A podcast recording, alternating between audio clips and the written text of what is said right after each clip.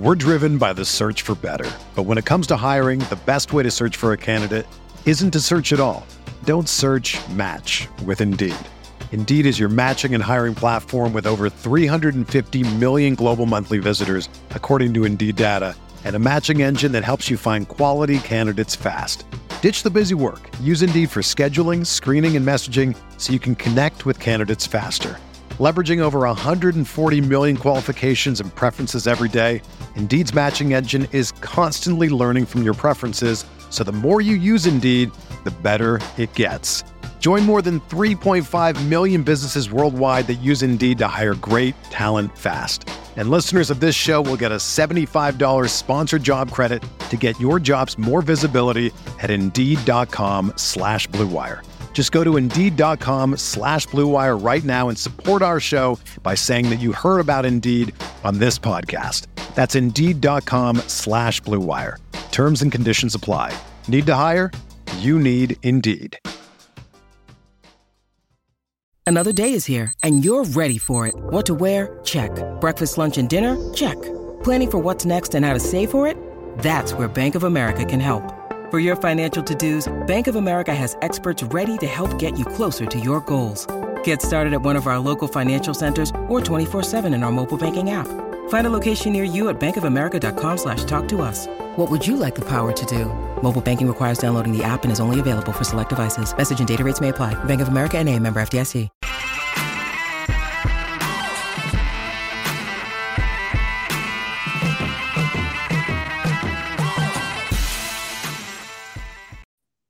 What is going on, everybody? Welcome to week one. It feels like the longest off season of all time, but we are here ready to start talking about some game stacks on episode one of the Underworld Stack Fest. That's a fun. That's a fun, very fun name. I, li- I like who came this up with name. it? Who, who, who? Anyone remember who came up with that name? Yeah, I- I bet we can guess. I bet we can guess.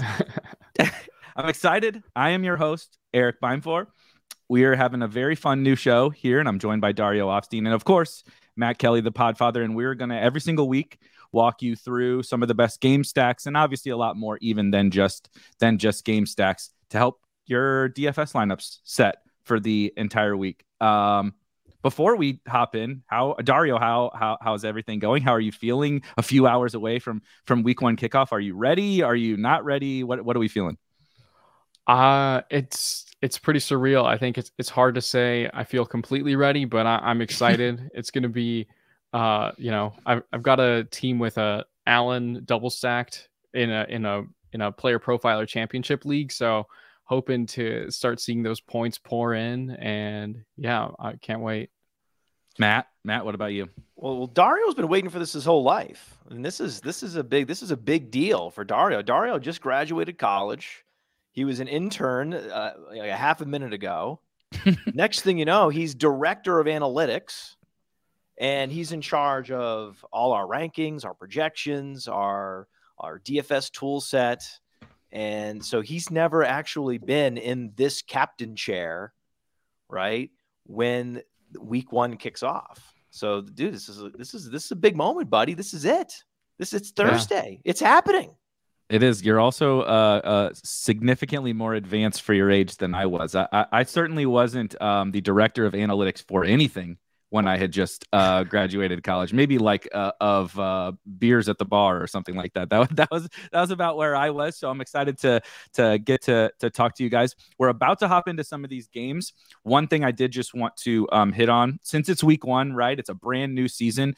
Well, we'll start with uh, well, we'll start with you, Matt, since we st- we started with Dario. Is there any kind of like overarching theme or anything that you're like kind of feeling heading into the season um, before we hop into some of the specific games? Well, just remember that we don't know what the hell's going to happen. yeah, right week one Yeah. is the hardest week because we just we're not in we have we we think we know like with a bunch of these teams what's interesting is there's been like a consensus that has hardened around what we believe will be the usage patterns for a lot of these teams what we believe to be some of these new coaches with their strategies their philosophies and how they're going to approach things but if anyone really thinks they know what the touch distribution is going to be in Las Vegas like that's one of the big open questions right mm-hmm. now. Does Josh McDaniel respect Josh Jacobs, like Josh versus Josh. I don't know. We have no idea, right? We hope, right? But no one's allowed to be surprised when it's Ameer Abdullah hogging the fantasy points in week one. And I know that a lot of people are going to walk over and wander over and be like, this is crazy. Ameer Abdullah, really? Wow, that's, that's a flashback. What is this, 2017? What's going on? And it's like, no, man, you've been paying attention to preseason. You've been paying mm-hmm. attention to the, you know, the undercurrents of what these coaches are talking about, uh, the the usage patterns in, in, in preseason, and, and even going back to last year with the role that Ameer Abdullah had. You're not allowed to be surprised, but do we know? No. So this is a very interesting week where we're going to be maybe uh, zigging when the the consensus is zagging on some of these usage patterns, with the acknowledgement that you know this is very open ended, especially with all these teams with new coaching staffs. Yeah, and just to piggyback on that, you use the the Raiders are one of the best examples, but this year maybe more than ever, there's like what a third of the league half half the league, a, a, very large percentage where we, you know, even the Chiefs, the Chiefs have been a team that we have been been able to pretty much just, you know, you write off Demarcus Robinson and, and Byron Pringle and even Hardman, and you you focus in on a couple of guys. Right. Um, the Packers with Davante Adams, right? Even the Seahawks, who stink now, but they had Russell Wilson. It was two guys. Now half the league is blown up and what the example of what you said with the Raiders is applicable to so many situations. So I think it's a so really many, fun time. Like, so how, many really... how many routes is Josh Palmer going to run? Yeah, oh, right. I, I, don't know. Yeah, exactly. we'll see. Gerald Everett is another one that at first he wasn't getting hype, and now he's getting hype. And so there's all of these situations that we just don't really know. Dario, how are you feeling about all that? Yeah, I think that one of the big narratives has been like the AFC West arms race, and I'm really excited to see that starting to play out. Like, I mean, this week we get Chargers hosting the Raiders, which is basically a home game for the Raiders if you know anything about Chargers fans and LA. Um, but you know, just seeing that happen and play out in real time, and how many of these shootouts will actually happen, like we are sort of projecting, is going to be very interesting. And then again, the Broncos are another team where the touch distribution between Javonte and Melvin Gordon, as well as the target distribution, is totally up in the air. So it'll be really interesting to see just how that entire division plays out. I mean, you already hit on the Chiefs and the Raiders. And speaking of the Chiefs, we're gonna we're gonna hop into that game first. This this is this is my, I guess I would call it favorite game, but for a lot of different reasons, both because of some potential expected fireworks and because a lot of what we just touched on, really on both sides too the Chiefs and the Cardinals. Actually play in the afternoon time slot.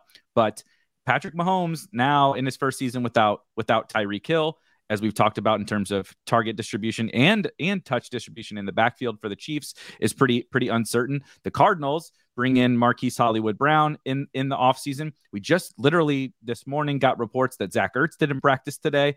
Um, Christian Kirk is gone. And so, what does that mean for Rondale Moore? DeAndre Hopkins is suspended. This game has a lot of potential fireworks on both sides, but also a lot of a lot of uncertainty. Uh, Matt, how are you? This is this is our first our first game, but it, it's pretty fun, but also pretty tough to pin down. All right, so let's go through the cornerbacks on Arizona. Right, Byron yes. Murphy, Marco Wilson, Breon Borders, Christian Matthew, Josh Jackson, newly signed.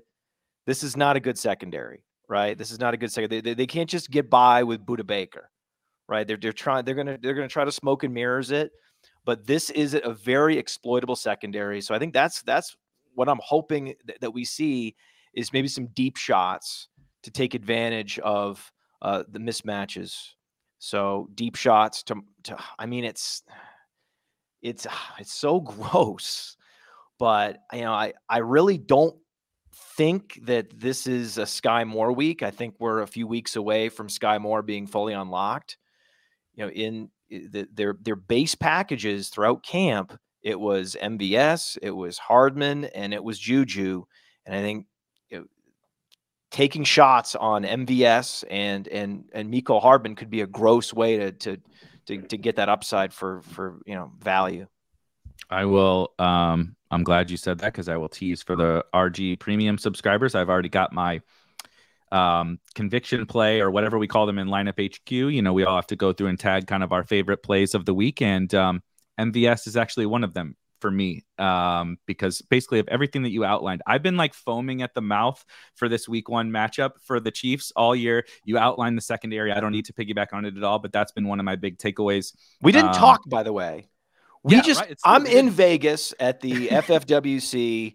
Uh, you know, where I'm, I'm, I'm, I'm buying. By the way, uh, Marquise Brown went for a shockingly high dollar amount in a in a in a super high stakes auction Okay. So I was like, oh, wow, that's interesting. But these guys are reacting to, you know, the Ertz news and all this stuff in real time. And they're like bidding up Marquise Brown. That, that's just what the high stakes are doing. I'm reporting that to you now. I just sat down. I woke up. I sat down in this chair.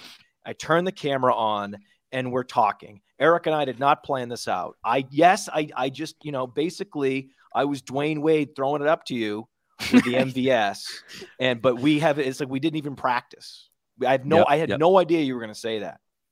But can you also imagine the scenario in which MVS catches the 70 yard, 70 yard touchdown, and then on, on, on the flip side, the Cardinals are chasing, and Hollywood catches the 70 yard touchdown or whatever on the other side? It's like, you know, this stat, this, this is a, a, game stacks show. And Dario, doesn't this game just like scream of what you want in a game stack? Oh, absolutely. And we have two elite quarterbacks. None of the other games we're going to talk about today are games where we think stacking either quarterback is a really good option. But in this game, I mean, you can stack Kyler with, like you said, Hollywood Brown, Rondale Moore. I think he's he's been questionable this week in practice. So if Rondale Moore goes, he's you know probably going to be pretty chalky. But another option to stack Kyler with, and then all these guys are bring back. Hold, hold on, Dario. Way. Eric, you prefer MVS this week to Rondale Moore? Yes, yes, I do. I agree. 100%. Yeah, now, I think most people are going to go the other direction, though. I think so yeah, too. No, our, our ownership projected ownership is mm-hmm. pretty high on both sides, but I think that MVS is definitely a better play. I think. What do you guys? We're starting strong here. We're starting yeah. strong. With, with, we're already we're already contrarian. I want contrarian upside. On, yes, that's what the Stack Fest is. We're we're trying. We're we're we're in real time defining sort of the the mission of the show. Right, right. We're figuring this out. Yeah, we're figuring, we're figuring this, this out. out. on the fly. We just turned the cameras on. We just turned the mics on. We haven't talked before. No show prep. this is the theme right here. What are you guys thinking about though on the Cardinal side? With Rondale banged up, with maybe Zach, with maybe Zach Zach Ertz banged up. How are you? You know, we kind of just we we we glossed over a couple of the Chiefs guys, which maybe we'll come back to in a second. But how are you kind of process? Is is it like kind of Hollywood or bust? Are you into Trey McBride if Zach Ertz doesn't go? Are you? I think Rondale's ownership is a little bit crazy. Do you think you mentioned some of the preseason usage patterns? They've they've also shown a little bit in in four wide sets and ten personnel, playing Hollywood in the slot as well. And so I just kind of how are you processing the Cardinals side of things? Because, you know, if MVS catches two two long touchdowns, it sets up the Cardinals pretty well too. But I think they're a little bit difficult to dissect, I guess, outside of Hollywood. Yeah, I think I would agree with you. I mean, especially if Ertz misses, I think that there's a chance we see Maxx Williams get some run ahead of Trey McBride. Like you don't always see rookie tight ends just rolling out there in week one and getting a full snap share. Um, and then AJ Green is kind of like again a pretty disgusting play, but I think if Ertz or Rondale, especially if both of them are out, like he's going to get his targets, and the Cardinals are going to be chasing the Chiefs. So you probably want to be filling him into some of your lineups. Yeah, in terms of punt play tight ends, uh, I don't think McBride or Maxx Williams are the move this week. I mean, there's others like Dan Bellinger is 2.5K on DraftKings. Dan Bellinger also went more than a dollar in this high stakes auction. I was like, oh, what's up? The people, you know, the people are on Bellinger. Like he's the he's the he's the min right now. That's probably a better play. Uh, Maxx Williams has always been a, a blocking tight end, so they're probably going to split the work. If it's more, probably 60 40 Williams, and that's just not usable, right? I think that AJ Green is going to be a, a, a, a, guy that you can play. I, true. He's he's on a football team, right? He they're paying him money. He's putting the pads on. He's putting the helmet on. He's going to be running routes. He guys, we're gonna look up. He's gonna get ten targets, and we're just gonna be like, yeah, I guess it happened. That's fine. I mean, good. It's like the first couple of weeks of uh, was it two years ago with the Bengals when AJ Green was racking up all those targets, and th- those might have been the most useless yeah, targets most I can remember. Targets of all time. I remember that. Um, but what, what this is telling me, I think, what I'm kind of digesting from from you guys is, I mean, all roads kind of point to Hollywood on the the Cardinal side. I guess what one thing I would say is, what do you think about a, a, James Conner type of thing, where we saw if if this all plays out kind of like we're talking about, and I, I don't really foresee a way the Cardinals can stop the Chiefs. Maybe I'm wrong, but that's kind of my um, depiction of the game is is is James Conner. You know, we saw the upside last year without Chase Edmonds. They do obviously have a couple of backups this year. Maybe they feel a little more comfortable playing. But if they're chasing points and he's catching a bunch of checkdowns, uh, you know, in the second half, and he's the goal line back, is that does he have any any you know maybe as a bring back or in a game stack to you? Are you interested in Conner at all? Yeah. Are, yes, Dario, right? Yeah, I mean, he's you know, we saw how many cast passes he caught last year um, from Kyler, and now Chase Edmonds is out of the picture. I think that's another snapshot that we'll be interested in seeing. Like, is you know Benjamin to cut into that workload and how much? But I mean, what we know about James Conner right now is that he does have a pretty solid ceiling when catch, catching passes, and we expect the Cardinals to be playing from behind. So that's uh, absolutely in play. I mean, anything else? Anything else, Matt? Yeah, well, on, a um... theme that a theme that we're going to keep coming back to is that we have a lot of data at playerprofiler.com on cornerbacks, on cornerback wide receiver matchups, and on offensive line. So this is going to be a show that you can continue to tune in to for you know analysis that goes a bit beyond the actual players on the slate and talks about the game environment within the context of the two offensive lines, the pressure that these quarterbacks are going to be under, you know, what the secondaries look like.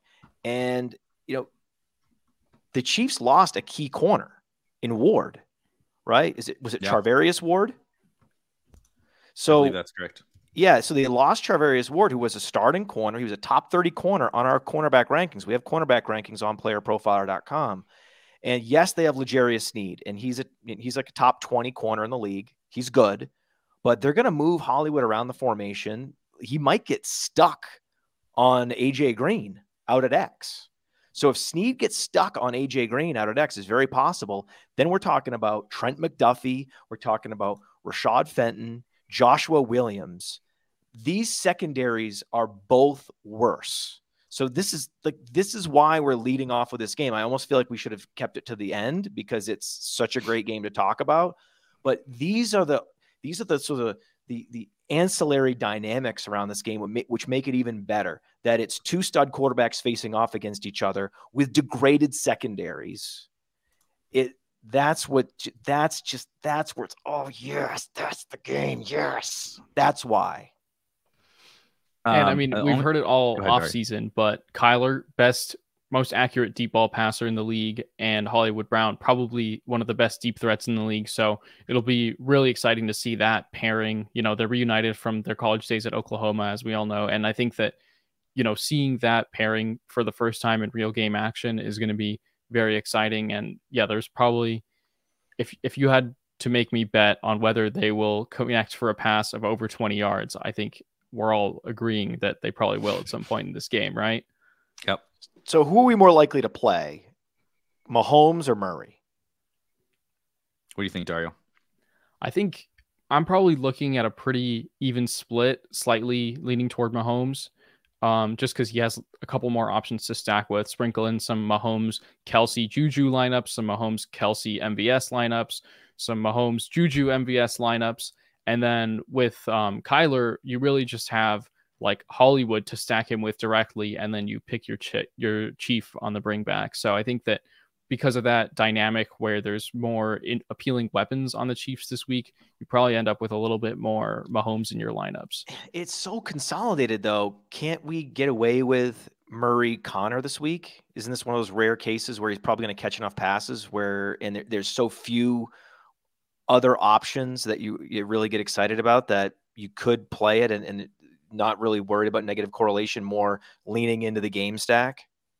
Yeah, I think you definitely could. I mean, I remember Josh did an episode of First Mover about this particular research last year where like quarterback and running back one ceilings are actually, you know, not as negatively correlated as people perceive, like as far as hitting their 95th percentile outcome when that happens with the quarterback, it increases the probability of the running back having that happen as well. So I think that you should be open to stacking a little bit of Conner with your Kyler Murray stacks. I think I think that makes a ton of sense. Um, we've obviously talked about this game a lot, but I do just want to hit on a couple of the guys who are maybe even some of the biggest names in the whole game that we haven't talked about. Travis Kelce, now without Tyreek Hill, getting a little older. Uh, we all have probably heard some of the offseason concerns and such about about Kelce. Um, didn't play. There was a, a, funny narrative going around about how he didn't play every single offensive snap with the first team in the preseason, which I thought was humorous. But to the point about trends, it's at least something that's minor, minorly notable. And then Juju Smith Schuster, who everyone has anointed the number one passing game uh, option outside of Travis Kelce on on the Chiefs. And then you mentioned Sky Moore. It's probably not quite Sky Moore time. I'm sure there will be a show down the road when we're talking plenty about Sky Moore here, but probably not quite him. But then does that mean Mecole Hardman needs to be mixed into your lineups if you're like mass multi-entering? How Matt, uh, what are we doing with those other guys on the Chiefs side? I mean, do we really need to talk about Kelce at this point? Like, yeah, probably. There's not. no Tyreek Hill. Okay, so you're playing Kelce at will with confidence. clearly, there's no there's no Hill by the way. So you know Hill's no longer a Chief. So that that's amazing, right? Kelce's Just amazing. A, yeah, but yeah, yeah, we absolutely we're mixing in Hardman. I would say Hardman at maybe one third the exposure of MVS, if not a little more. That makes is that, sense. Is that right, Dario? That feels pretty good. Yeah. And we have just just for reference, we have both MVS and Mecole Hardman around two to three percent ownership on this on this slate. So um, I think Sick. both make a ton of sense. Yeah, really, that's gonna change. I would think the so. show comes out. Yeah, exactly. Yeah, if if we don't shut up, uh, yeah. then it's definitely gonna change. Dario, what do you think about uh, what about Juju? Yeah, I think Juju. I mean, there was that preseason knee injury that kept him out for a couple weeks. I think that made us all a little nervous. But sounds like he's fully cleared to go. And, you know, he's probably going to see a good amount of, like, I think we have him projected for about a 18, 19, 20% target share. And in a game where we expect the, um, the Chiefs to drop back and pass the ball, like, I think, you know, he will see his targets. But I think, like we said, this is week one. We really don't know as much as we think we do. And, you know, you could see a dud game from him, but I think we also could see him end up with nine or 10 targets and really exceed what we're projecting. So I think you just have to be aware of that range of outcomes and definitely want to squeeze him into those stacks. We're also sprinkling in McKinnon, okay, mm. for sure. So one thing I want to be clear on in this game, much more into McKinnon than Eno Benjamin. And just like it's not Sky Moore time, it's also not Pacheco time. I love Pacheco. I am Pacheco. Okay. like player profiler exists to surface players like Isaiah Pacheco. Okay. We get it. But we also are, you know, seasoned DFS players with a whole DFS module and you know that that is powered by people like Dario and you know sophisticated computer systems and that ain't it. Sky Moore ain't it. Pacheco ain't it week 1 if there is a running back that I'm going to play that's not James Conner in this game, it's going to be Jerick McKinnon because there's a very real chance that that the Chiefs go down. One thing I'm excited about this year, which I don't think I've heard that many people talk about, is the possibility of comeback Mahomes. The Chiefs are going to be in more comeback situations this year. They're not the same team they were last year. They've lost pieces. They've backfilled it from the draft, and that's great. But those those players take time to develop. The schedule is an absolute murderer's row. So they have a first place schedule, plus they're in the AFC West. You put those things together, it's absolutely brutal, their schedule. So throughout the season, it's going to be interesting to see Mahomes down 10, what happens? And that to me screams, oh, look at Jerick McKinnon. Look at the value on Jerick McKinnon. And I think that he's not just going to be a hurry up back. I think he's going to be in there uh, in in some with a, some breather back uh, role, especially in week one when they're just kind of dabbling with Pacheco here and there. I think Pacheco might get in for a drive or two. They might sprinkle him in a little bit. But I think that McKinnon's going to be more than just a third down back, especially early in the season before Pacheco really gets rolling. So now is the time to play him. I also think um, the McKinnon thing is is very interesting, particularly again the show being a game stack theme. If it does start to kind of shoot out, like you said, if if the Cardinals, you know, get get out by two scores early, McKinnon was playing all the passing down snaps in the preseason, and like you said, if you get comeback Mahomes, and they clearly trust McKinnon from the stretch run and the playoff run of last year, there isn't really a lot of running back value on this slate. We, we don't have the times when um, you know the Cam Akers and Travis Etienne's and such of the world got hurt uh, and and the pricing was already out. No one has really got no one has really gotten hurt. If anything, people have gotten healthier, and so um, McKinnon is probably to me one of the better value options. Again, probably a little bit more so in this game stack element, but I do think um, he he makes sense because there are scenarios where he he catches seven eight balls or something, and then all you got to do is find the paint, and you get an absolute smash for him. Yeah, he so and Abdullah are like sprinkle. Yep, satellite backs for because know, when a, when a game McKissic script goes. Week when the game script goes that guy's way, they score 20 plus fantasy points. Right. It's just what percentage of the time does it go that way? Not a lot. That's why you only sprinkle them in, right? Um, so we did talk a little bit about the AFC West. So here is one of those AFC West shootouts at the next that's the next game kind of on on our board. You also mentioned um, Matt, you mentioned offensive line play, and I find this game to be kind of fascinating on opposite ends of the spectrum on both sides of the offensive line here, going in opposite directions. We're excited about both of these teams, but I think there's a lot of really fun variables. You mentioned Josh Palmer. We have Sony Michel signing with the Chargers. We have, you talked about Josh Jacobs on the Raiders side. And they obviously have Davante Adams and Darren Waller is apparently fine. And he was holding in. He was pulling a Diontae Johnson, Hunter Renfrow, all sorts of uncertainty going going on around both the Chargers and the Raiders. But the only thing that's not uncertain is that we expect at least a decent amount of fireworks. Um, Dario, we'll start with you. How are you feeling at a, at a high level about Chargers Raiders?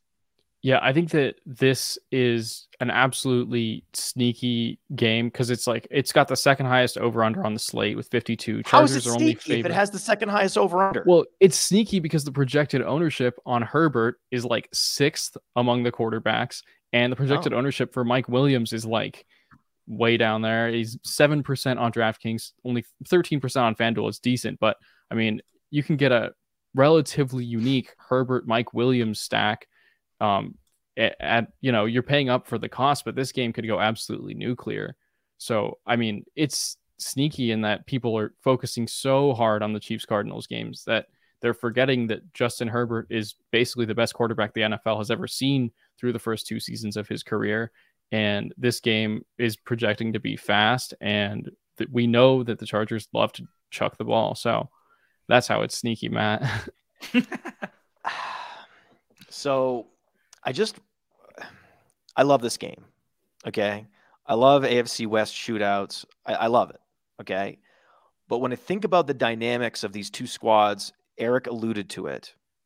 The reason why I prefer the uh, Cardinals Chiefs game is because there is a possibility. Because I, I don't think it's like the probability that Cardinals Chiefs doesn't shoot out is very low for all the reasons we laid out from quarterback play to offensive line play to, to the secondaries, right? The problem is you have a, a pretty wicked mismatch on one side of the football, which could drag the game down in a way that I don't think that other game can be dragged down. In that the Chargers defensive line and edge rushers are just, as Austin Ekeler said on our podcast, just stocked with werewolves. okay.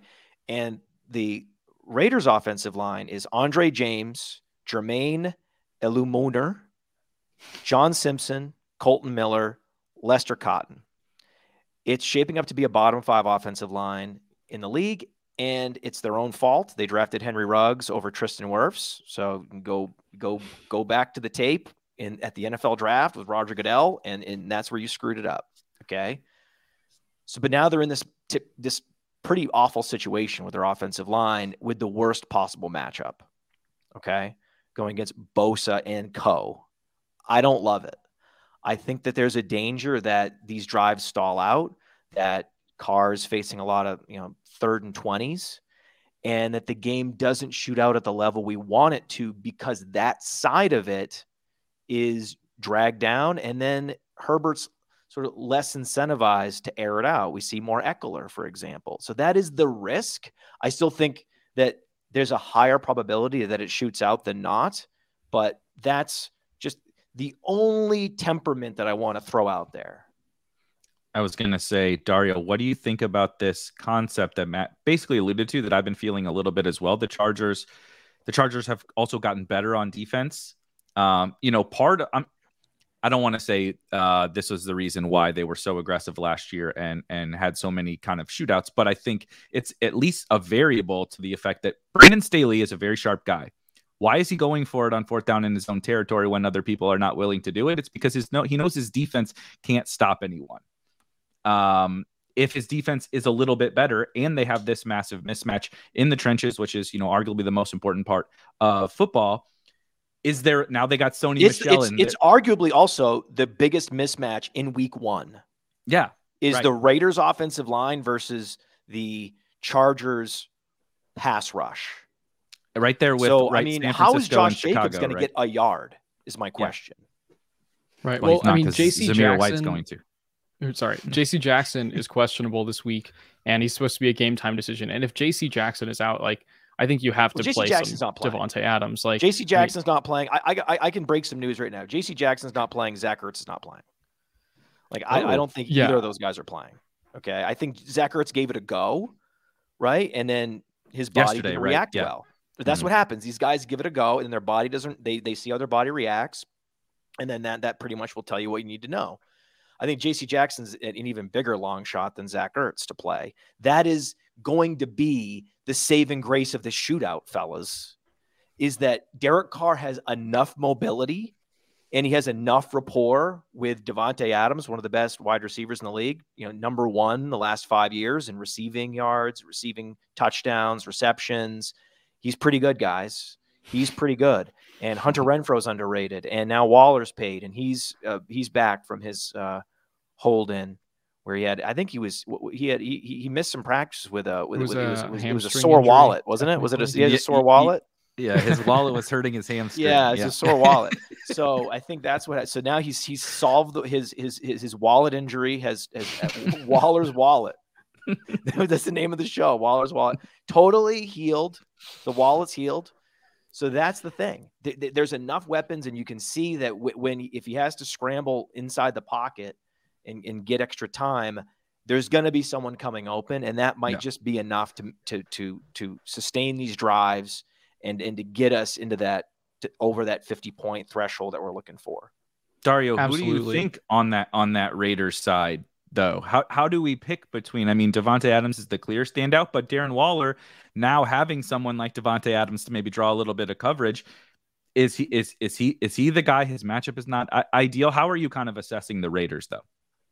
Yeah, I think that, you know, Davante Adams is obviously, like you said, the elite option. Darren Waller, I think, is probably the best, like one of the best options at tight end, right? We know that tight end is just so hard to find anyone at all. So, like, you know, it depends on just the lineup that you're constructing, whether you feel like spending slightly up at tight end and getting that Waller. And then I think that Renfrow, I mean, he's, you know, kind of the murkiest of the bunch. It's unclear just how much of his like target share that he saw last season is going to continue into this season now that Davante Adams is in town. So I think that he's sort of, you know, the the lowest floor play for sure, but we know that he already has that rapport with Carr. So I think if you're asking me, I'm probably going to end up with pro- the most Waller just cuz Davante Adams cost is pretty prohibitive and mm-hmm. then Adams and then Renfrow. if I had to guess like the order they'll end up in most of my lineups. And then Matt, do you kind of agree with that general assessment? And then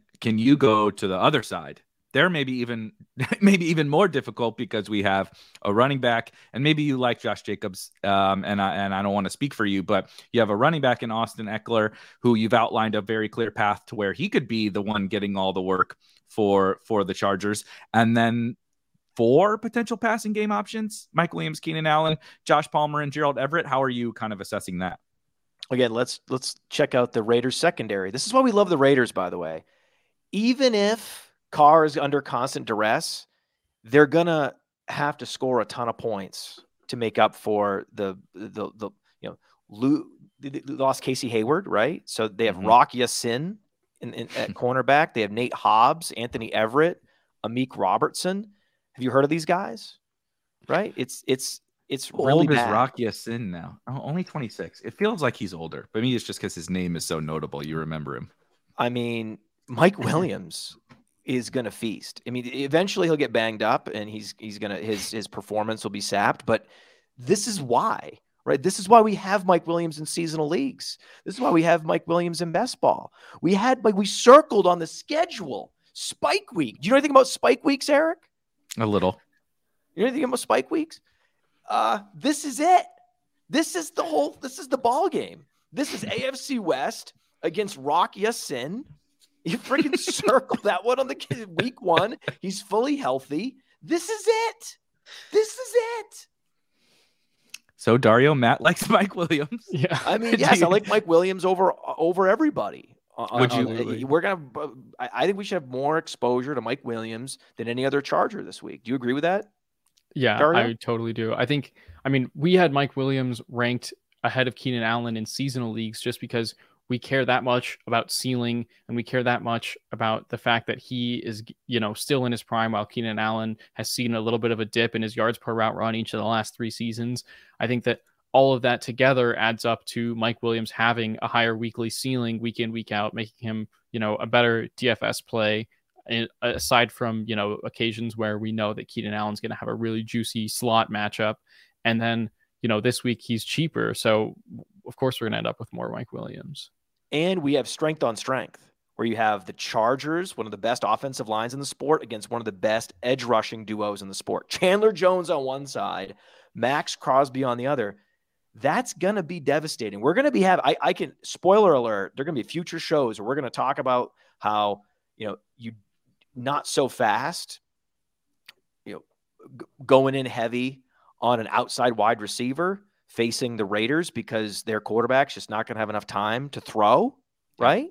We're going to have these conversations, but fortunately, not this week, right? Rashawn Slater and Co. Right, are going to make it so that Herbert's going to have plenty of time to throw to Mike Williams and wait for him to to to, to crack some daylight on the outside. The- the- it's all shaping up, man. It's all shaping up. You don't have to overthink this one. This is an easy But- one.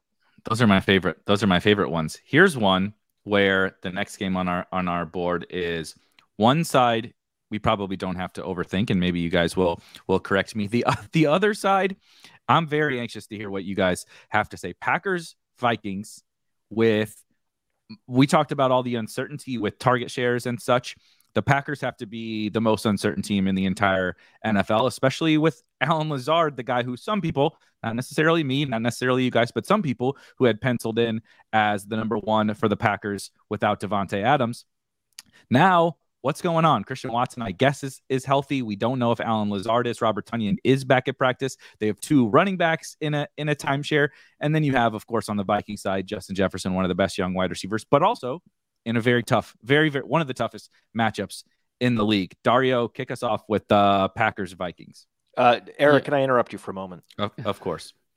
I actually have, have a cur- have a, have a curiosity. So we're talking about game stack. Let's say hypothetical game stack, right? You got Herbert, Mike Williams, Ekeler. You know, run it run it back with Waller, or you go Carr, Waller, and maybe a, maybe a, a sort of a, a not full game stack, but just kind of a nice little mini stack. You get Carr, Waller, maybe Renfrow.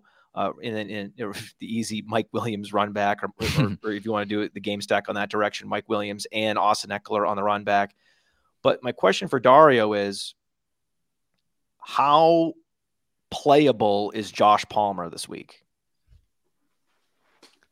I think you probably want to wait until we've seen a little bit more from how they're going to use him and just how much, you know, three wide receiver sets they're going to be in. Like he's definitely going to be well behind Ekeler in the target pecking order. So he's at best fourth. I think that, you know, if you guys tuned into um, the show that um, Ekeler and Justin Herbert did with Matt Harmon last week, like they were both really hyping up Gerald Everett. So I think there's a good chance Yep. we see even Gerald Everett out targeting Josh Palmer this week. So I would probably be relatively hesitant to be plugging him into my lineups this week just because I want to be a little bit more certain of what we're getting from him. I don't know. What do you guys think? No, I was going to Everett adding Everett into the mix of the game stack makes a, a lot more sense than Palmer. Yeah. I was going to say, what do you guys think if we're kind of getting a little gal brained, maybe in larger field tournaments or something? Herbert, Mike Williams, Everett, and now you're filling that tight end position right. with that secondary and cheaper and cheaper option. Yeah. And then something like that, you know, we talked about McKinnon. If right, we talked about catch up Mahomes. If it's if if the Chargers have a defensive line mismatch and they're winning, right? They're up by 14 in the second quarter. Now it's Ameer Abdullah time in the backfield. It's not Josh Jacobs time anymore. And you have the punt, the punt running back catch. We're getting we're getting the James Conner production from the cheap guy in a scenario in which you just outlined every reason why the well probably why the Chargers will be playing from in front. So Herbert's maybe doing the passing and scoring. You're getting the cheap tight end and a cheap running back. Now you can get your maybe the or Justin you can Jeffersons fully game stack that because you could you could actually actually because of Abdullah you can afford Adams at that point. Yeah, right, right, right. And now now maybe you know you're getting seven eight catches from Abdullah and and Davante Adams is getting his 15 targets or whatever. You know, so I think it's a that pretty sounds pretty too. good, Eric yeah, I think it's a pretty fun game to uh to approach to approach yeah, that way. Maybe there's a pretty clear line between Chiefs Cardinals and Raiders Chargers as like the two just like juiciest games on this slate by far. And then these last three we're going to talk about are kind of like still enticing in some ways. And we obviously don't know how every game is going to play out. It's the NFL. But I think as far as like shootout potential and the wide array of options that have like genuine appeal, these two games are kind of like, you know, just the juiciest piece of prime rib for week one.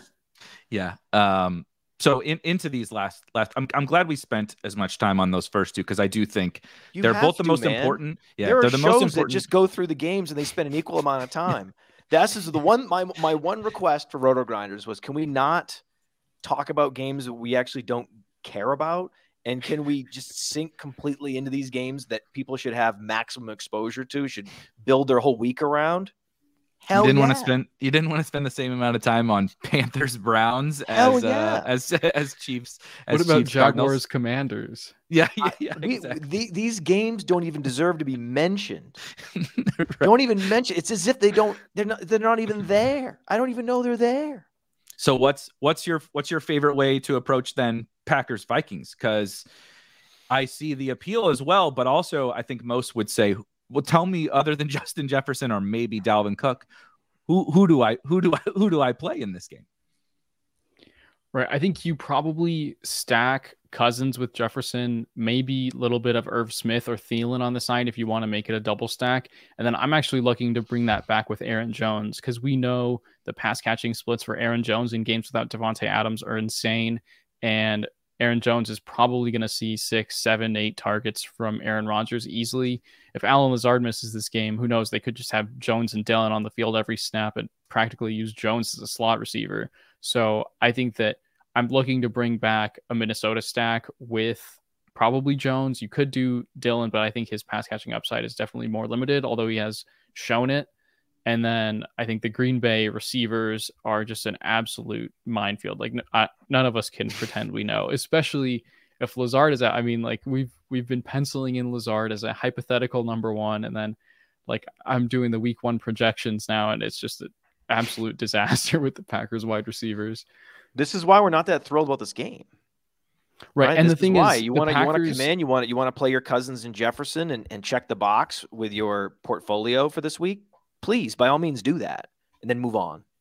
Yeah, and then the Packers also, unlike the Chiefs, Cardinals, Chargers, Raiders, the Packers love to slow the game down when they're ahead. Like oh, I can Yeah. easily see this game just the Packers get up by two scores in the second quarter, Oh, and then they're just handing it to Dillon the entire second half, and brutal. that ends up just being the least one of the least exciting games for DFS. Yeah, I'm not that into Dillon this week either. For that, I just you know, it's it's Aaron Jones. You're hoping beyond hope that it's the other way, because if it's the other way, then the Vikings are not gonna they're not gonna slow down.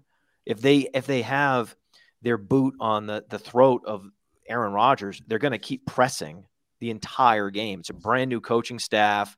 You know, they they believe in a fast paced offense, and and they're not gonna relent. So when, when you think about the the game scenarios. You know, Yeah. i- if you're looking up and the Packers for a 14 point lead, I mean, just rip your ticket up at that point. Like, forget it. Yeah. No one wins in that situation. No. no one with exposure to the game wins in that situation. We're all screwed. Forget it. So Did you guys if- if- to you got to think in- about it, right? It, what is the game scenario where player X exceeds expectations? And the, the game scenario where AJ Dillon exceeds expectations is a, is a game scenario we don't really want anyway. So that would be the reason. The reason why we actually prefer, by you know, I think a wide margin in terms of building lineups this week, uh, the uh, Aaron Jones play is because then that necessarily will almost dictates the game flow and the game script is what we want. We want to see it sped up. We want to force Rodgers. He's still going to slow the game down though. He, last in the league in pace of play last year, even with Davante Adams. This is what drives me crazy. He milks it all the way down to a 0.5 seconds every single snap. The- he's not going to change his ways. This is what this is how he's wired. He has no receivers now. I mean, there is an in, I mean, we don't need to go this, but I mean, Josiah Deguara isn't the worst punt play tight end. I mean, if we're looking at just straight up target share distribution, Deguara is interesting because Tonyan's very unlikely to play. He's a li- yeah, 2.9K on DraftKings. I'm not saying it's like, oh, this is a guy I'm playing a lot of. No, but that might be a, a sprinkle because what are you going to do? How are you going to, what? Right? That's Yep. not the worst run back ever. It's one of the worst, but it's not the worst. And this is, see the place we're at already? We're already at a crappy place. I think that means uh, Dario. I think that mean, means we need to put a bow on this one once we get to uh, the Josiah Deguara uh, Yeah. portion of of the show. But I, uh, I did want to throw we would be remiss. What about if Lazard doesn't play? Doubs, you know, Sammy Watkins, any any any, any of that. The people will fly. I will say this: people they're will play, play, Sammy this Romeo week. Doubs. They're- they- week one Sammy. We want week one Sammy. Yes, Week people one, will Sammy, play. year in, year out. Also, he's forty seven hundred on DraftKings. That like that's wild. To me. People are going to play forty seven hundred Sammy Watkins in That's the too uh, game. I- expensive. That's crazy. That's crazy. And the the Aaron At Rodgers thing, 3700 I'd be thinking about it. I'd be like, Yeah. And I still wouldn't do it, but I would at least think about it. 4700 4700 is is absolutely wild. I mean, MVS is 4700 and we already talked about about that. But the the Rodgers thing, I just have to hit on this one more time. There's a few things I, I was excited to do this show so overrated. I, you guys are for fantasy. It makes me nuts. You guys are so into a lot of the same things that I like to do. Be, but it's not just because I think they're important to football, which they are, but it's that they're not considered enough in the DFS space. Offensive line, defensive line play, corner, like secondary play. People will do the cornerback, wide receiver matchups, and I, I understand all of that. But just generally understanding how football works from from the trenches and the secondaries. And the Rodgers thing is one of my favorite ones that people don't consider. They're just like Packers have good matchup, insert Rodgers or whatever. And Ugh. I I constantly go back to I can't even watch Packers games anymore because like you said, he's watching the clock. He you see him, he keeps looking up at the clock and it's rolling It's, down. I'm like, it's just so snap it. it's so have- disgusting from a DFS standpoint. They'll have wins with like seven total offensive drives. You know, it's just like, oh yeah, we're we're just milking the clock. Here we go. Their offensive line is great. Their defense is good. This is all the things we hate. Yep. So they Exactly. play slow. They don't have playmakers on the outside. What are we doing? I mean, Yeah. I the- there's a theoretical game stack of like Jefferson and Osborn with Cousins running it back with Jones and Deguara. That would be our theoretical pukey game stack. Yeah. and I on will that, say, on that note, Dario wrap us up. yeah, yeah, yeah. I think that you want to probably lean more towards Jones on DraftKings, right? We got the full PPR, yeah. and on FanDuel, Dillon is slightly more appealing as just like a one-off running back play in the way that if this game does play out how we expect, and the Charger or the sorry, the Packers are playing from ahead, you plug in Dillon into one of your RB slots on FanDuel, and he ends up with two touchdowns. Like you're you're in the money. So We don't I think talk about that- that enough either. When a guy is better as a standalone play versus stack, hmm right? Sometimes a guy is actually kind of uh, toxic for a, a stack, but great as a standalone. Yep. Right. That's Dillon this week. It, it's to the probably the- Dillon most weeks this season. Yeah, Yeah. he's the he's the guy that when the game gets mucked up in terms of a game stack perspective, he he might be the guy who who benefits, right? He he does grind out his 18 carries, he gets the goal line, the goal line carry. It's like the uh, you, you, mentioned Conner before, right? And we've obviously touched on the McKinnons and Abdullahs of the world. They benefit from the chaos of a shootout because you're getting a bunch of checkdowns, maybe some big some big plays, etc. Dillon benefits from this is about to be 17-6 and we're about to, you know, and we're about and he's going to have the two he's going to have the two the the two touchdowns. He uh, Jamino says he's not just a bowling. I do think Dillon. I will say from a long term seasonal perspective, Dillon really showed a lot as a pass catcher last year. So there will be times yeah. where we may discuss him. I just don't think this is necessarily the spot. We'll see, guys. That's the thing we talked about. At the very beginning of the show. We're going to see how the the the touch distribution shakes out and the target distribution between the running backs shakes out. What we know is it's it's it it's very the you know, the conditions are favorable for Aaron Jones in week one. Let's just go with that, and then we'll recalibrate. Yeah, so excited to overreact to week one. How about you? Guys? I know. Yeah, next week's going to be even more even more fun than we'll this. Have data. So when, At least we'll have some yeah, data. That is true. Two teams. Uh, next up on our, our our list here that I'm very interested in, kind of some data on. Eagles Lions, our, our Lions. Some some would call it our Lions. Uh, after being on Hard Knocks with Dan Campbell, tons of fun offensive offensive weapons on the Lions. They also have a little bit of offensive line concerns. I don't know if you saw the the latest injury reporting today. Eagles you know, I, I, feel like the Eagles are, if anyone besides Jalen Hurts was playing quarterback, everyone would just be so excited. But people have it in their minds, um, maybe some negative sentiment around, maybe even if Minshew was in there, people would be very excited for the Eagles. But all the Eagles look appealing to me, and honestly, a bunch of Lions look appealing to me if we want to start stacking up, stacking up this game. Dario, what do you think about Eagles Lions? Yeah, I think all the Eagles pass catchers are absolutely in play. The Eagles running backs, I might be staying. I'm probably staying away from Miles Sanders. Kenny Gainwell is is someone we love and could definitely see a few targets. Um, Miles Sanders said he's fully healthy, so I think that we're probably going to get a pretty ugly split. That's one of those backfields that you can almost like pencil in a rule for yourself. Oh, hey, like stay away from Eagles running backs, and you'd be winning with that about 95% of the time. But I think that stacking Hurts with AJ Brown, DeVonta Smith, Dallas Goedert, any of those three, you can bring it back with D'Andre Swift in garbage time is an absolute cheat code. Um, Amon-Ra St. Brown, the Lions have just been so open with talking about how they want to continue feeding him like they did down the stretch last season. And I mean, he's probably not going to get 10 targets every game like we saw, but I'd be surprised if he gets less than seven. So I think that there's a couple of good bring back options that Eagles stack is going to be really juicy. And I think that um, both of these teams, you know, are big question marks in terms of how their offensive philosophies will play out, how fast are they going to run, and how pass heavy will they be? Like that's a big question with the Eagles this year. So it's a bit dicier. Like we said, this game not nearly up there with the two big ones on the slate, but it does have a slightly higher over under than the Packers Vikings game. So there's there's certainly some appeal there with a lot of those options. I'm worried a little bit here, guys, fellas. I'm worried. I know that we are into the Lions, hard knocks. They look great. Goff is essentially an MVP candidate at this point. but this Eagles team is a Super Bowl contender. Mm-hmm. This Eagles team is completely stacked.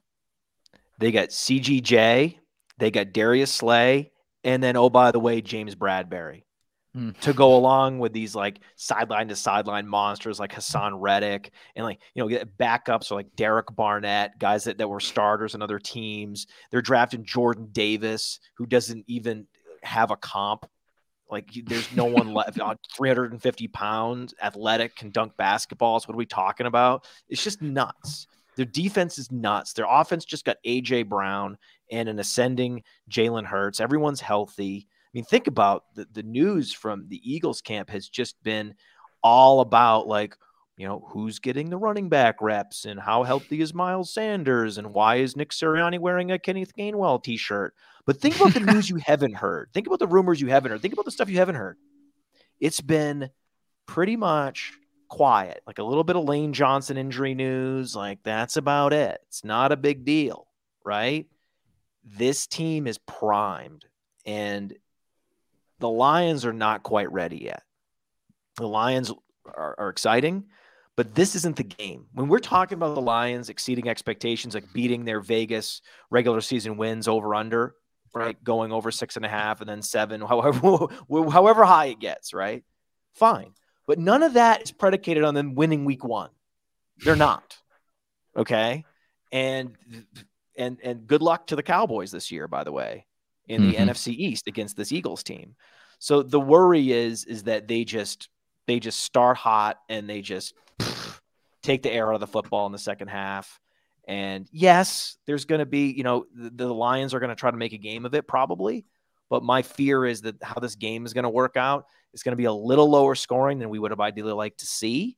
And that we're not allowed to be surprised when like the Lions can never really get any drives going because this Eagles defense is one of the best in the league.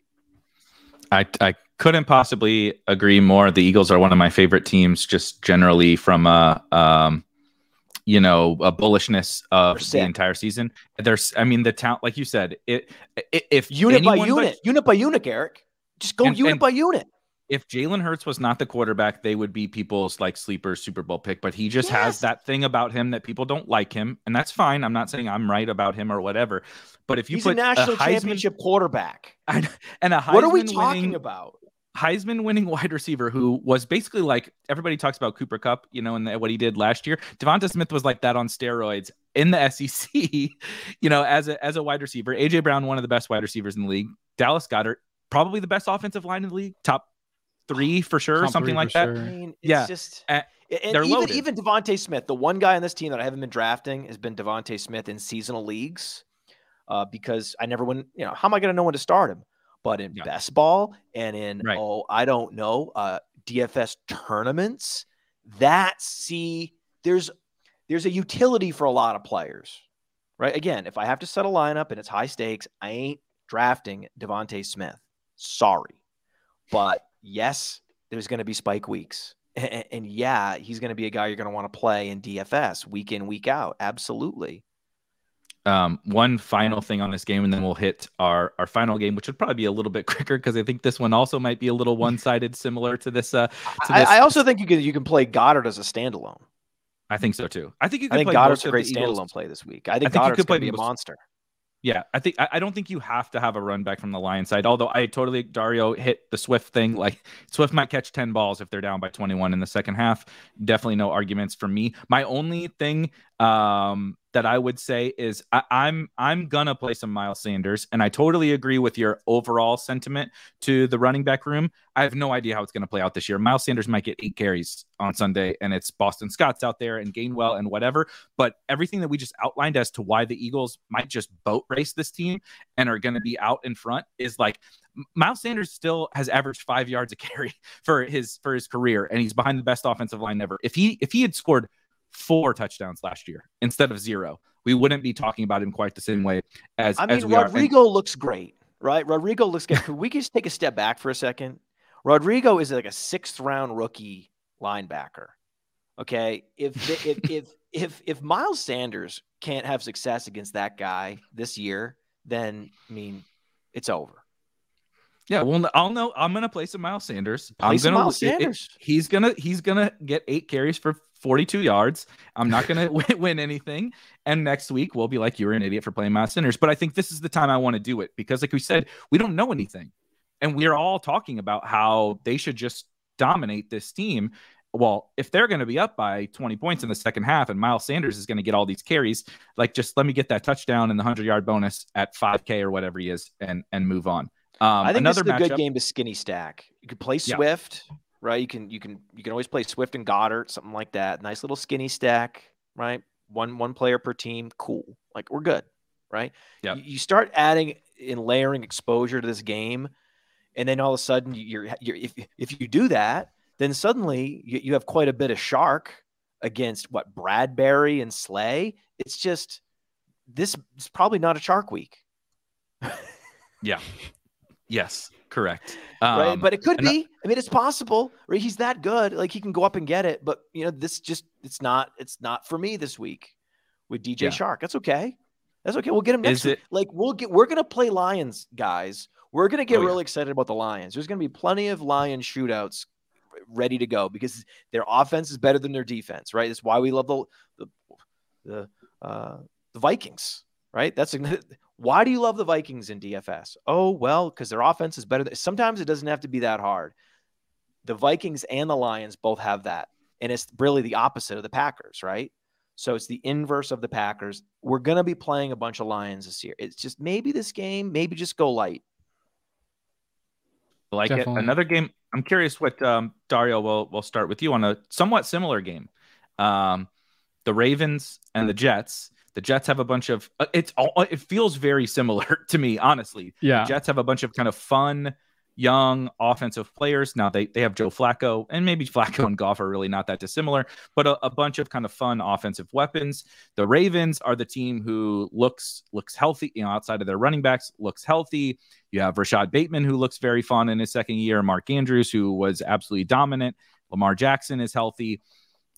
I'm struggling to see how the Ravens don't do kind of what we just talked about with with the Eagles, but how are you viewing Ravens Jets? Yeah, the Ravens are favored by a full touchdown minus seven, whereas the Eagles are favored minus four. So like this is you know in everyone's eyes an even bigger, more lopsided matchup. But I think this one is you know potentially really great for DFS because you get like such a narrow concentration of targets from the Ravens side. Like Lamar Jackson's gonna feed Mark Andrews, he's gonna feed Rashod Bateman, and then the rest of the those guys could easily combine for over 50% of the targets. So I think that you probably want to have at least a few lineups where you're stacking Lamar with one or both of those guys, bringing it back with definitely Elijah Moore would be my favorite on the Jets side. I think Garrett Wilson is still kind of working his way up the pecking order, but I think I definitely. I mean, the theme of have... this week is we're we're playing almost no rookies. Yeah. Oh, uh, what, sure. would be the yeah. one rookie? What would be the? Is it Chris Olave, the one rookie that we're excited about this week? Even Olave, Probably. I think Michael Thomas is looking pretty healthy. Like I think you might even want to wait to see on Olave, but I think he's the receiver. I think London is probably one you're more comfortable with rolling into your lineup than Olave. Just in a brutal spot for London, and he hasn't been healthy. So, kind of to oh, to Matt's yeah, question, it's tough. I don't know. I mean, uh, Michael Thomas is it's all going to hinge on Michael Thomas. I mean, he he practices and then he doesn't his body doesn't respond well either the next day. So we'll see. We'll see what happens. If no Thomas, I think Olave might be my favorite rookie to play this week, other than. Uh, it's tough, man. Yeah, it's tough. Week one rookies tough. it's never easy. Um, Dario, did you touch on the Ravens side? Um, who you're if you had to pick Bateman or Andrews? Because I don't think I think this is similar. I don't think we want to play Lamar with both of them, but do you have a preference between the two? I think Bateman is a better value. Andrews is definitely a higher floor. I think you probably want to have a fairly even mix of both. Like I'm probably slightly leaning Andrews just because that elite tight end does potentially give you, you know, that runway to just absolutely separate from the field if Andrews has that nuclear week. And Eric, you did touch on like the health of the Ravens running back room is one of the biggest weaknesses probably across all 32 teams. So I think that might be a reason that we still see the Ravens airing it out slightly more earlier in the season than later as their running backs get healthy. So the weeks to stack Lamar might be these early weeks. But yeah, I think I'm leaning slightly toward Andrews. I think so too. Um, pretty into Lamar. I, I don't really have a super strong preference between Bateman and Andrews. I, I personally will limit it to only those two guys. I, it's week one. I got a lot of different guys I want to play. A lot of people I think are favorable prices. I don't need to dip into, and I really like Isaiah Likely, but I don't need to dip into that probably as of as of yet, or you know the Devin Duvernays of the world. But what Dario said is one of my bigger takeaways also for this week. Kind of like we talked about with the Cardinals at the top. The Ravens on the flip side, having no running backs, I just don't foresee a situation in which they're running Mike Davis and Kenyon Drake and these guys into into the ground. And so to me, that just means Lamar Jackson. And so even yeah. though I think they probably just destroyed this Jets team, the Jets also have some very serious offensive line issues going on right now. I still just think it all just flows through Lamar. What do you think, Matt? I mean, just remind everybody, this is the least expensive you're going to see Rashod Bateman in DFS yeah. for the next five years at least. So, I mean, if if you want to get him at the cheapest you'll ever see him, play him. I don't know what else to tell you. Yeah, you yep. play Rashod Bateman this week, baby. Lamar Rashod Bateman. Hell yeah. You, you were betting on we're betting on a blowout. And sometimes blowouts are great for DFS, right? And if we get a big time blowout, if the Ravens can go hang 40 points on the Jets, those 40 points have to come from someone. Most likely Lamar, Lamar, Lamar, Lamar. And then there's going to be some serious garbage time where we're hoping for, you know, a 10 catch game from Elijah Moore with garbage time. And would you, know, guys it, agree with It's not me? the craziest thing eh, to play a little bit if you are going to stack this game to play a little bit of Corey Davis. He is going against Marcus Peters. That's a, a, a better matchup than Marlon Humphrey on the other side. So I'd rather mm-hmm. go up against Marcus Peters on the outside. And Joe Flacco had, you know, has been known to throw it to the perimeter. He's not one of these modern day quarterbacks that, that comes from, you know, spread attack and we I have to see throws before I before I make them. No, he's gonna he's gonna throw up jump balls. He's gonna he's gonna put it to Corey Davis and and uh, on a back shoulder throw. So I think that Flacco's a better fit for Corey Davis. I think that there's a, a better cornerback matchup here for Corey Davis. They're gonna be in they're gonna be in garbage time mode. Corey Davis isn't totally washed yet. He's still in his mid twenties. No. It's not over. Uh, it's it's just one of those weeks where if there was ever a week to play Corey Davis, it's probably this week, and then the clock starts, and, and you're probably never going to be able to play him again. Like there's a couple, opposite. there's a couple guys from Sammy Watkins to Corey Davis where this would be the week if there ever was a week, and if not this week, forget about it the anti Rashod Bateman, if you will. You're like, uh, play Bateman now because he's only going to get so much better. Play Corey Davis now because it. This is it. You got one shot. You got yeah. one shot for it. We're never going to want to. We're not. We're not even going to talk about Corey Davis on well, this show the for guys, the rest of the year. Those are the guys whose lunches are going to get eaten by the rookies over the course of the season, right? right? Like the just target share wise and everything. Like Garrett Wilson is going to go directly into eating up Corey Davis's targets. But would you guys agree with me that Joe Flacco raises the ceiling on all the Jets pass catchers over Zach Wilson. It does. Sadly, yes, he does. Yes. Listen, all the beat report. I mean, to a man, right? Hundred out of hundred. They don't have. I mean, do they have hundred? They probably have hundred beat reporters. yeah, it's crazy. The Jets, uh, you know, insist that Flacco was just simply better stacking good practices than than Zach Wilson. Period. That and the, and the players preferred balls from Flacco. It's it, it, it, I hate saying it, it, it's it's not like it's an inconvenient truth, but it's tough. Tough. The truth hurts sometimes, and it is what it is. The Jets, you know, it's a sunk cost. We move on. Now it's Joe Flacco time, and not and, and not Zach Wilson.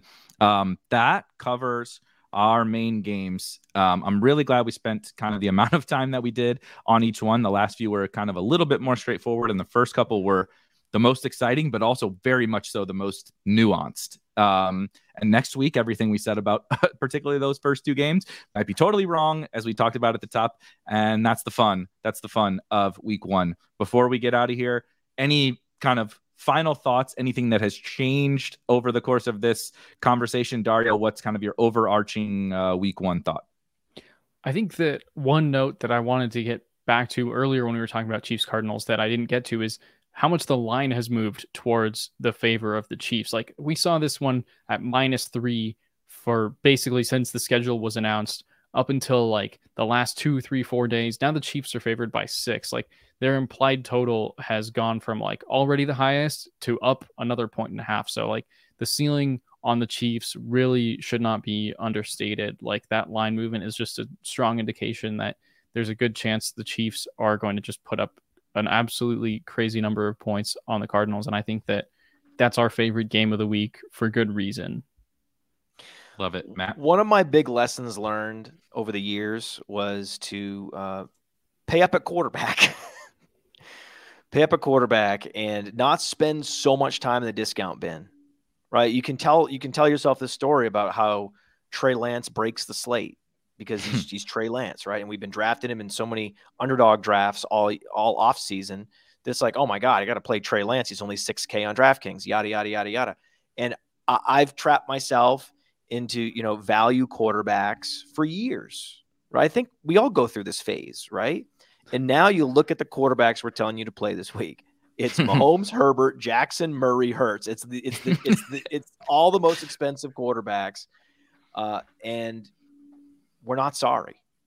Like that that is money well spent in order to get exposure to the right games and the right weaponry.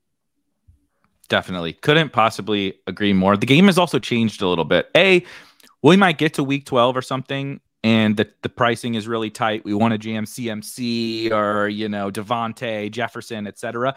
And we want to consider maybe the Justin Fields of the world, the Mac Jones of the world, somebody who's down there. But right now, that's not the case. You talked about Rashod Bateman being really cheap. We've mentioned some cheap tight ends. Uh, we brought up Elijah Moore, who's 5K. All the Chiefs wide receivers are super cheap. There's no, we're not lacking for value options. And so um, I totally agree. Just go get your your guys with the 40 plus point ceiling at at quarterback this week. And then my only, we talked about it, just reiterating at the very top is embrace this uncertainty. Why why am I into MVS this week? Is if if everybody just thinks MVS is Green Bay MVS and it's in the game of the week that we love and you know maybe he maybe he can eke out some more upside. Matt mentioned at the top, you know, it's not quite Sky Moore time. Well, if he's only competing with Mecole Hardman and maybe the the ghost of Juju Smith Schuster, at, at why can't he be the guy that gets the 10 targets? You know, I'm not expecting it, but those are the kind of things I'm thinking through right? You're going to look up, and the Milly Maker winner is going to have uh, multiple gross players. I guarantee it. Yep. It's going to be at least two gross. There's going to be an MVS. There's going to be a Corey Davis in there. I'm telling you. I'm telling you. and so that's that's that's that's how we're going to win this week. The gross the gross plays. But we will be back every with single the, week. I don't know if we can wait. This yes, exactly. You're right. You're right. Uh, don't tell my wife that. Uh, we'll be back every single week um, I don't think we have an exact time figured out yet. It's this is a chaotic week as we're all heading into the season. Matt's out doing drafts. I'm drafting way too many stupid best ball teams, but um, we'll be back every single week breaking down in a very similar s- similar fashion. We'll get into a little bit more optimizer work and all sorts of fun stuff that the uh, Matt and Dario have over at Roto Underworld. But for myself, Dario, and Matt, we will see you guys next week.